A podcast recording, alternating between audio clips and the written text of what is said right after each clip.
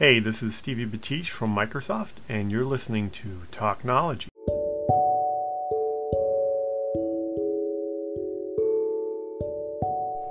First day back on the throne, the King Dave is back in his kingdom, making sure that all the peons are given plenty to do. Hey, welcome back to Thaknology. It's the 23rd of January and it's approaching 9 pm. That's 2100 hours.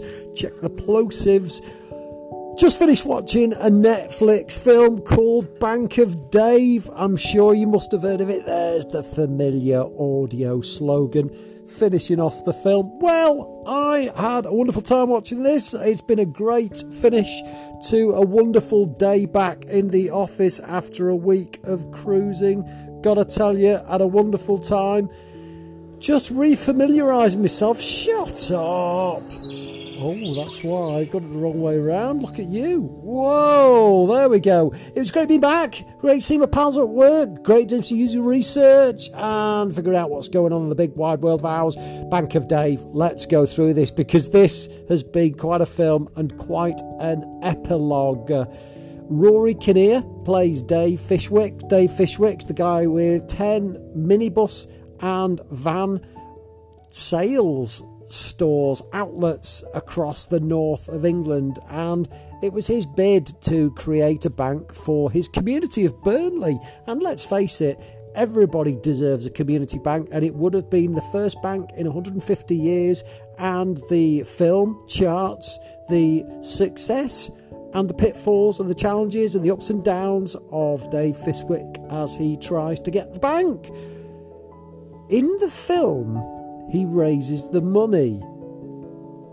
In reality, it raises a lot of questions because I happened to do a little bit of research after the film. I wanted to try and figure out if it was all entirely legit because there are so many storylines as part of this film. It almost feels too good to be true. And you know what? It is. Rory Kinnear and Dave are probably the only legitimate characters in The Bank of Dave. And, well, you'd expect so because it's all about Dave. Something about Dave's, uh, which could be the sequel to the Something About Mary. Um, anyway, he does a great job, and uh, Rory is a fabulous Dave Fishwick. Have you seen Dave Fishwick in real life? And then you see Rory Kinnear playing him, you'd be like, whoa, doppelganger alert. And it's brilliant. But there is no such thing as the Bank of Dave. At the end of this Netflix film, uh, there's champagne corks are popping and the bunting and uh, big scissors. You know, it's all sort of rabble rousing and it's exciting. And you're like, wow, they made it. They made the 12 million pounds that the Financial Securities Board uh, which doesn't exist. It's actually the FSA in real life. Um, but in the film, they demanded of him uh, in order that he was able to create a bank. So they created these rules, especially to try and put him off. But in the film, he twisted the arm of a mate of his who's uh, died in the wall band promoter to bring Def Leppard to Turf Moor, which is Burnley's football stadium, to perform a one off gig, which in the film Dave Fishwick says you can come in for free if you place a £100 deposit in his bank.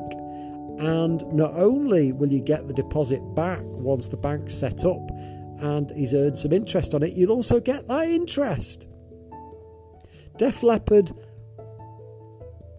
haven't performed to raise funds for the Bank of Dave because the Bank of Dave doesn't exist. This £12 million is a work of fiction as far as the money it takes to start a bank. And a little bit more than that, because another one of the storylines was about a fictional lawyer called Hugh, who gets Dave out of all kinds of pickles and then gets his own pickles tickled with a romantic love interest from Burnley, who in the film is Dave's niece.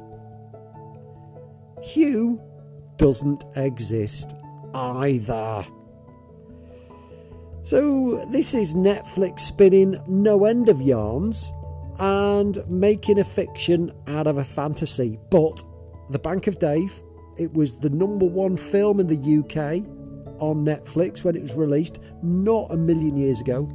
It's fabulous. It's got the Netflix treatment. Everything is colourful. There's some stunning sunrise drone shots. Burnley has been done no bad favours by this film. It looks like a beautiful town, a very aspirational town. And uh, Hugh in the film said he'd rather like to move from Primrose Hill to Burnley. Not seen a lot of Southerners doing that for real on the back of this film, but nonetheless, it doesn't become the ridiculous idea that it would in real life after seeing the film. So, in short, watch it. Bank of Dave is a brilliant film, packed with untruths, but also really feel good. And we've just passed Blue Tuesday. Uh, so yeah, we all need a little bit of a shot in the arm cinematically, and I think this was a bit of a triumph. So as far as a midweek Thaknology short, I'm giving this £10 out of 10 for novelty value, for sheer captivation, and also just making us feel great about the world because you know what? Dave Fishwick is a hero. He is trying to create a community bank. He's loaned so much money and generated so much good in his community of Burnley that he deserves an MBE and we all do because you know we've survived another year. It's uh, it's uh, 2023 uh, PC post COVID. Right, have a great week. Lovely to speak to you. Take it easy, and I'll be back when I got more for you. But for now, Bank of Dave, watch it Netflix. Bye.